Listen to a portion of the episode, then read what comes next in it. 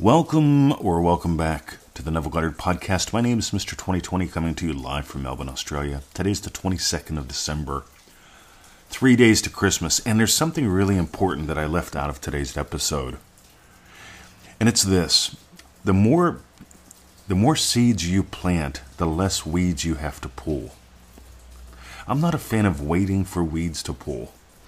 I'm a fan of planting as many seeds as you possibly can. As many seeds as is humanly possible. Remember, you are 100% divine and 100% human at the same time. And to discover your divinity, to explore your divinity, you have to come from your humanity. In other words, take the time right now. Don't let anything grow in your life you don't want.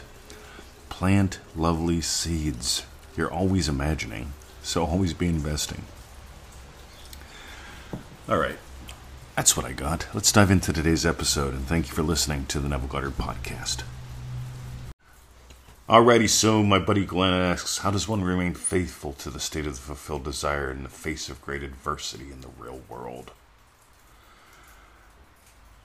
You know, here's the thing. We all hit speed bumps. We all have problems. How does one remain faithful to the state in the face of a great deal of adversity in the real world? The real world is you. I'm really thankful that a bird shit on my BMW the other day. And not the new one, the older one. The one that I take the puppies in all the time. But I'm really thankful that a bird shit on it the other day, because birds are always doing two things I've noticed. About 40 years, 50 years of nature observation. I started as a young'un. I noticed birds fly a lot, sing a lot, and shit a lot. They really do. And we're going to tie this into manifesting, because here's the deal, guys. This is the most natural thing you can do. The more you study you, the more you explore you, who you are and how this works, the more you discover what your actual natural nature is. And you're very much like the birds. You really need to shit a lot, sing a lot, and eat a lot. And here's what I mean by that. By the way, before we do that, I want you to notice how people get stuck. Ready? We just did the whole thing the other day about defending yourself against negative energies. So you don't have to defend yourself against negative energies. All you have to do is pull the weeds in the garden and plant seeds in the garden. Let this become really simple, and it becomes really real. Plant some seeds. Pull some weeds. In your garden, you're the operant power. You're not something little and fragile that needs to be defended against or from, or you have to defend from or against. God, you don't need the war. You just need to notice you're in the garden.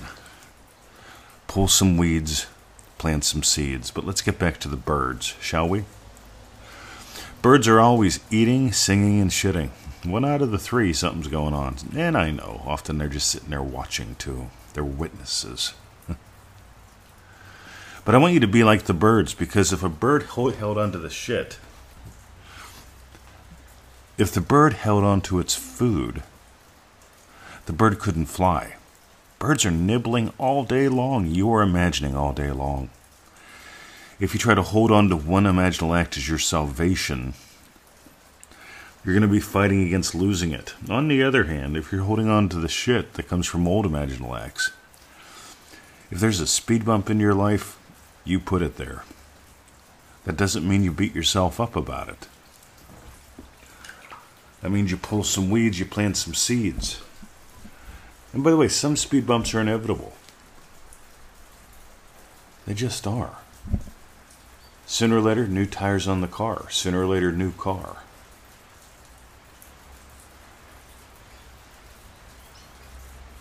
God, listen to that rain. I'm a massive fan of observation. I'm a massive fan of simply witnessing. I'm a massive fan of nature. And you'll notice the way we teach this, the way that we explore this, we always return to nature. Just like the birds. Always, if you've got some shit going on, drop it. Birds will fly, and they'll poop while they're flying. They'll poop while they're sitting. They'll poop while they're singing. If there's poop, they let it go. If you've got poop, let it go. Don't imagine that it has a meaning. Here's another thing. Manifesting Mastery Course Week 1.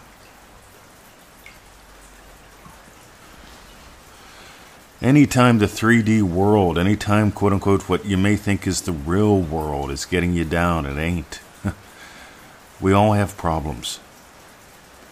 The thing is, inside of you is what I call the playground of possibilities. And whenever you get transfixed on a problem, you're in trance and you feel like things need fixed. And on the other hand, in the playground of possibilities, you notice there are endless opportunities for you to play. There really are. There's monkey bars you can monkey around on. There's that spinny thing you can get on. I didn't like that as a child. You can climb up the ladder. You can slide down the chutes, the sliding boards, the seesaws. You can have all kind of fun. But you get to let your life become more and more possibility-oriented. So, here's what I want you to do. Let's make this immensely, simply practical. Imagine lovingly. And notice, what do you think that means? Because for a lot of people, you see, when they say, hey, I'm really stuck, and I say, take a walk and imagine lovingly for those that you pass. And the temptation is to go, oh, look at that gimpy guy over there. I'll imagine him better. Oh, look at that lady. She looks lonely. I'll imagine her with a friend. That's all right. But why not take someone who's happy and double their happiness? It's the playground of possibilities. So let me tie a little tiny bit of revision in here, because I got an email about revision this morning. The most common mistake people make with revision is they make it a fix-it tool. There are things I want to fix. If you're focused on going from bad to good, most people are focused on going from bad to good about 80% of the time. And that has them constantly looking for something to fix. I can tell you about 96% of the time I'm focused on good to great. What's the cool shit that I got going on that I can turn into super cool shit? What am I hearing that's lovely that I could hear is super lovely? And that's what I imagine up.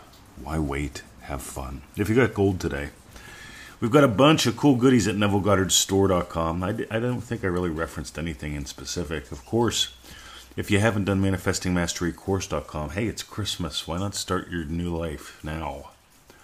ManifestingMasteryCourse.com. You could wait. Some people go, well, I'll wait till the new year. I'll wait till I pay off my credit card bills. Yeah, radio. How's that waiting game going for you? You can do the waiting game or ManifestingMasteryCourse.com. That's that 90-day adventure, $97, no big deal, but it's the backbone of what we do. We have not raised the price on that in like over a decade. Think about that. Often imitated, never duplicated. One more, NevilleGoddardStore.com. Go there. There's all kind of goodies there. But I'd really suggest do Manifesting Mastery soon. You don't have to start with it, but sooner or later everybody does it anyway. And you've read a couple thousand success stories, so... There we go. Crass commercial. See, I just broke all the rules. They always say marketing school. Give them one thing to do at the end. Tell them go to NevilleGoddardStore.com. Buy shit, change life. All right. See ya.